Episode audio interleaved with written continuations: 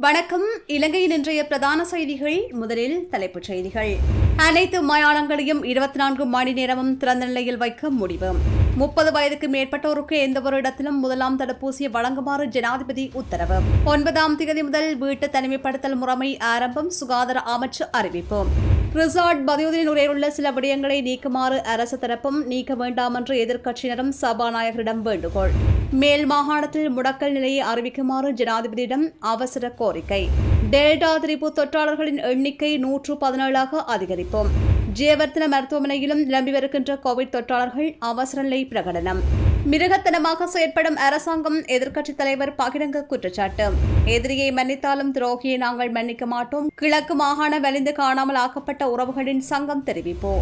விசேட தேவையுடையவர்களை அவமானப்படுத்தும் பிள்ளையான் நாடாளுமன்றத்தில் சுமந்திரன் சீட்டம் வளர்ப்பு சரியில்லை. பிள்ளையில வளர்க்கிற பிள்ளையான பிள்ளைகளை பிள்ளையில வளர்த்தது சரியில்லை. I am raising this question of privilege on behalf of all right thinking members of parliament who will agree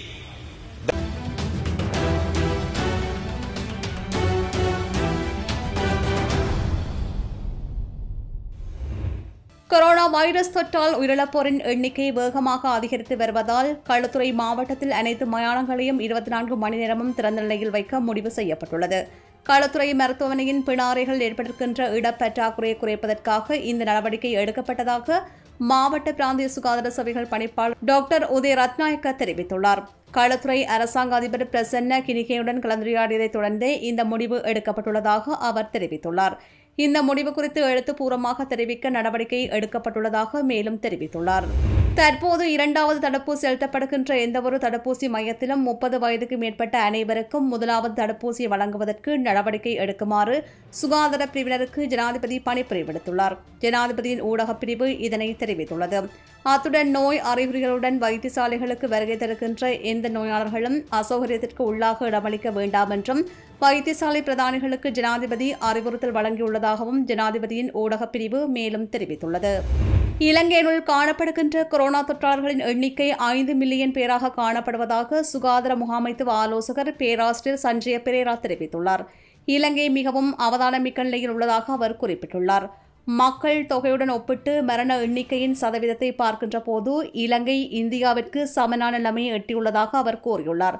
மிக விரைவில் தினசரி மரணங்கள் நூறு என்ற எண்ணிக்கையை கடக்கும் என்றும் அவர் மேலும் தெரிவித்துள்ளார்.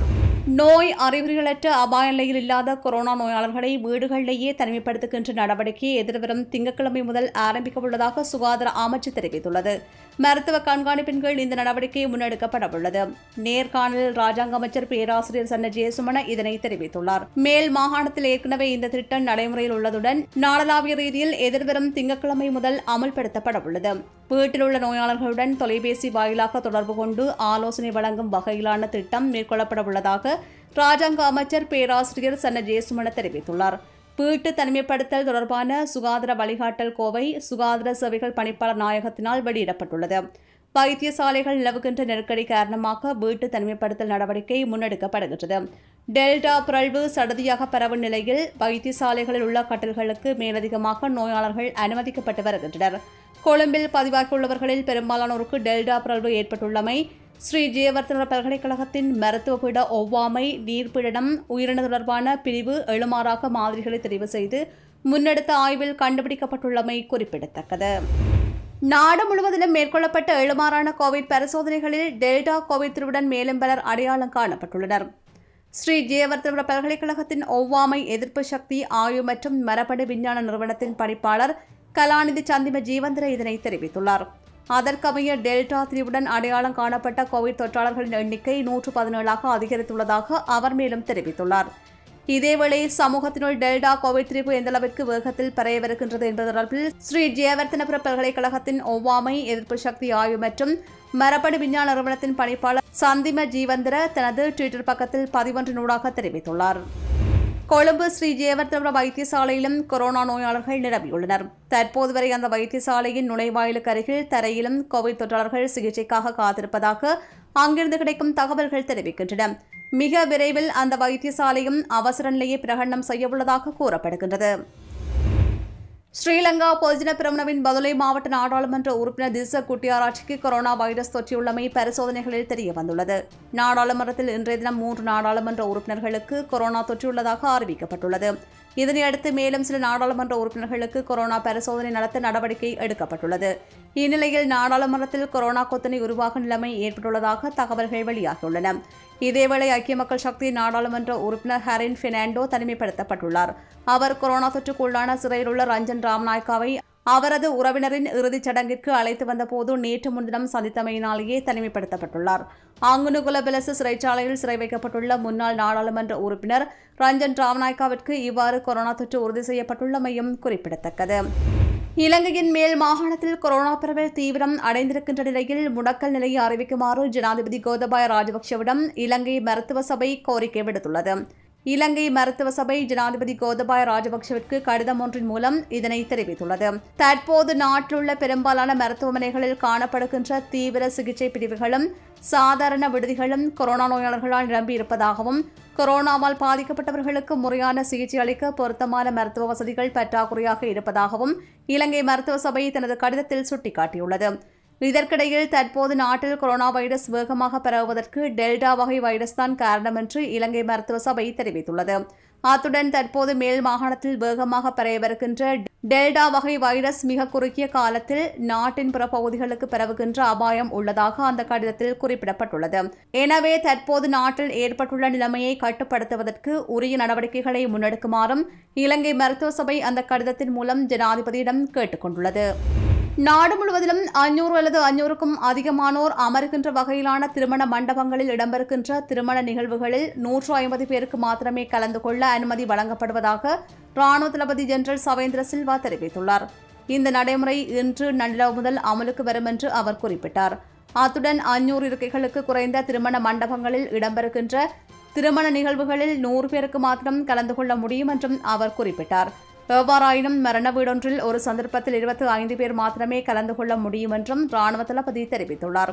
இதேவேளை எதிர்வரும் திங்கட்கிழமை தொடக்கம் அரசு நிறுவனங்களில் பணியாற்றும் ஊழியர்களை சுழற்சி முறையில் கடமைக்கு அழைப்பு தொடர்பில் நிறுவன தலைவரை தீர்மானிக்க வேண்டும் என்றும் குறிப்பிடப்பட்டுள்ளது.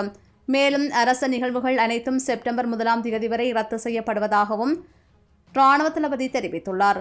இதேவேளை நாடு முழுமையான அளவில் முடக்கப்படாது என்றும் அவர் இதன்போது அறிவித்துள்ளார்.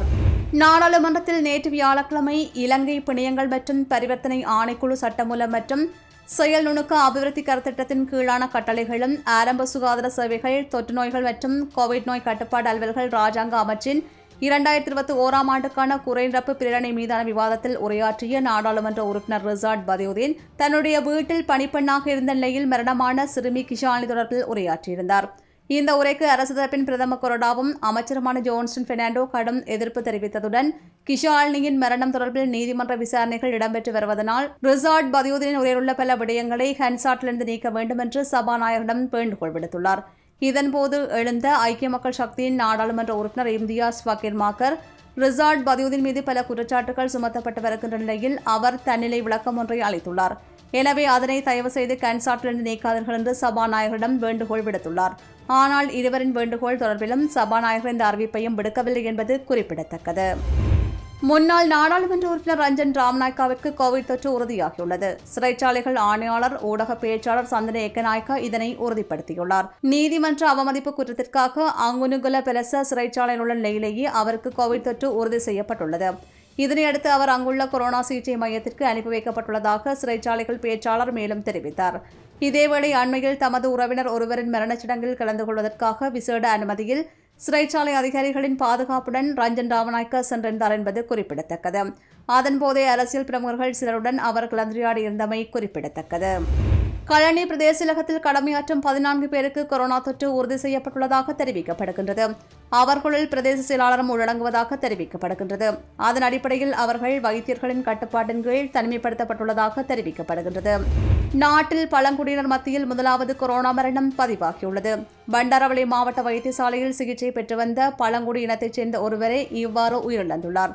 உயிரிழந்தவர் தம்பானே பகுதியைச் சேர்ந்த அறுபத்தைந்து வயதுடையவர் என்று பழங்குடியினரின் தலைவர் ஊருவரைக்கே வெனிலேத்தா தெரிவித்துள்ளார். அவருக்கு நீண்ட காலமாக பல நோய் நிலைமைகள் காணப்பட்டதாகவும் அவர் தெரிவித்துள்ளார். கடந்த ஐந்தாம் தேதி முதல் ஐக்கிய அரபு ராஜ்யத்திற்கு உள்நுழைவதற்கு சில கட்டுப்பாடுகளுடன் அந்த நாட்டு அரசு அனுமதி வழங்கியிருந்தது.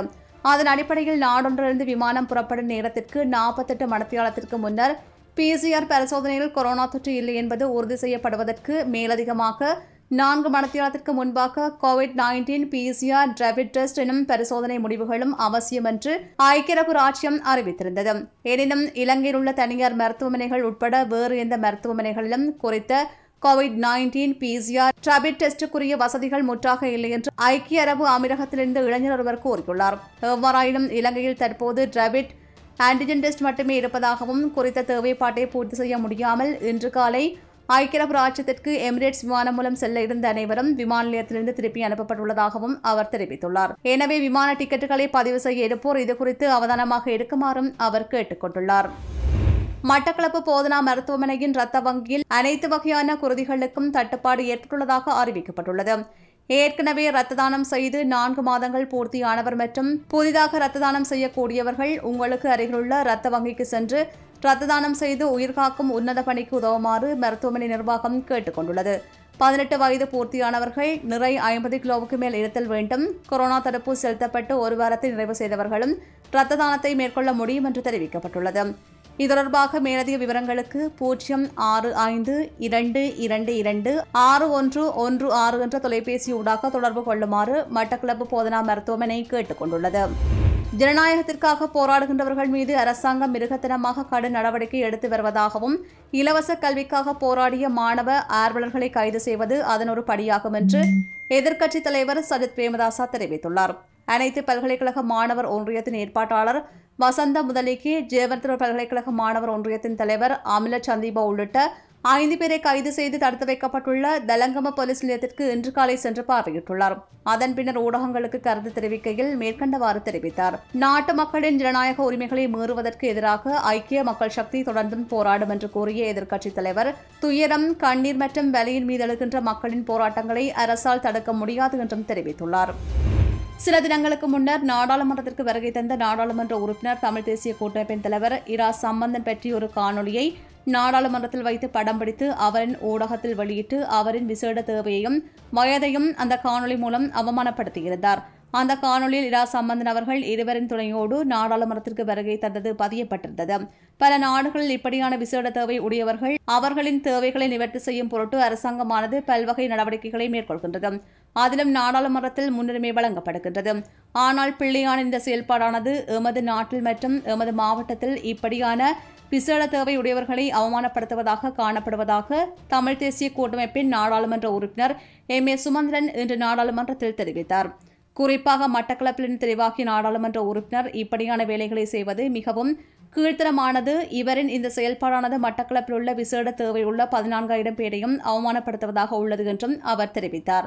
இவரின் இந்த செயல்பாடானது கிழக்கு மாகாணத்தில் உள்ள திருகோணமலை மாவட்ட தமிழ் மக்களால் தேர்ந்தெடுக்கப்பட்ட நாடாளுமன்ற உறுப்பினரை மட்டுமல்ல அந்த ஊர் மக்களையும் அவமானப்படுத்துவதாக உள்ளது.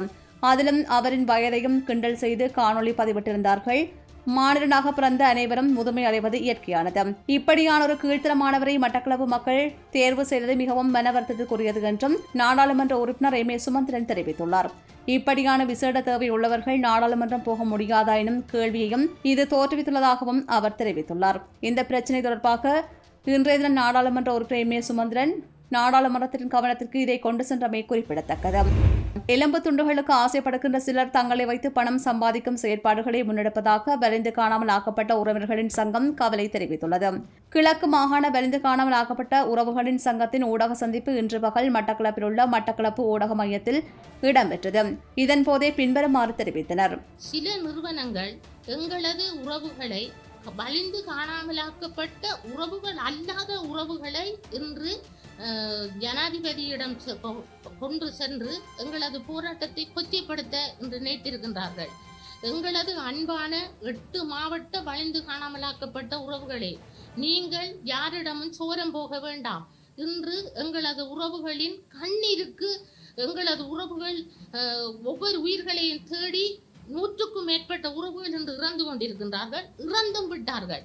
அவர்களின் இறுதி மூச்சுக்கு நாங்கள் சோரம் போய் எங்களது விலை மதிக்கத்தக்க வலிந்து காணாமலாக்கப்படுகிற உயிர்களுக்கு பங்கம் விளைவிக்க வேண்டாம் இன்று யாருமே எங்களது வளைந்து காணாமலாக்கப்பட்ட உறவுகளை தேடி நாங்கள் போராட்டத்தை உண்மை நிலை அறியும் வரையும் இந்த இலங்கை அரசுடன் சேர்ந்து நாங்கள் இலங்கை அரசு சேர்ந்து எங்களது உறவுகளை தேட நாங்கள் முன்வர மாட்டோம். இத்துடன் இலங்கை இன்றைய பிரதான செய்திகள் நிறைவு பெறுகின்றன. தொடர்ந்தும் இலங்கை செய்திகளை உடனுக்குடன் அறிந்து கொள்ள சமூகம் மீடியா டாட் காம் எனும் எமது இணையதளத்துடன் இணைந்திருங்கள். இது போன்ற செய்திகளை தெரிந்து கொள்ள சமூகம் நியூஸ் சேனலை சப்ஸ்கிரைப் செய்து அருகில் உள்ள பெல் பட்டனை கிளிக் செய்யுங்கள். மேலும் இது போன்ற செய்திகளை உடனுக்குடன் தெரிந்து கொள்ள சமூக மீடியா டாட் காம் என்ற இணையதளத்தின் வாயிலாகவும் எங்களுடன் இணைந்திருங்கள்.